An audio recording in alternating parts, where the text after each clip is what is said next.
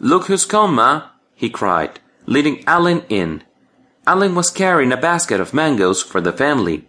Ma was happy to see Allen. She smiled warmly at him, and, putting down the spoon with which she was stirring the pot of curry, went up and hugged him. Rajah and Allen talked and talked, and Rajah promised to show both Michael and Allen the city. As Eid drew nearer, the three friends made plans to celebrate the festival together. Michael, being the eldest, was the chief adviser. One day, two weeks before Eid, the three boys were standing outside. Allen's house, talking about the new shirt. Allen was going to wear for the festival. John, called his mother. Come in, Amy. John ran inside for a few minutes and came out wearing a broad smile. Raja, Michael, come with me, he said mysteriously.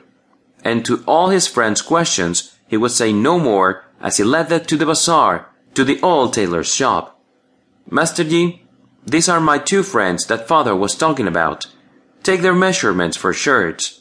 And, despite all Rajah and Michael's protest, the tailor swooped down on them with his measuring tape and took their measurements. It was very close now. One afternoon, Rajah and Jim were returning from Allen's house. Rajkumar. That was Ralph, a local hoodlum. He wore a fierce moustache and made a living by dubious means. As the boys stopped, he came up to them staggering. Who is this boy? he asked, pointing at Michael. His breath reeked of strong liquor. Oh, this is Michael, who is visiting us from the village. Jim extended his hand, but Rolf did not shake it. I thought he was also a Muslim, he said. These days you are so lost in your Muslim friend. You mean Allen, Rajah interrupted him. I don't know his name.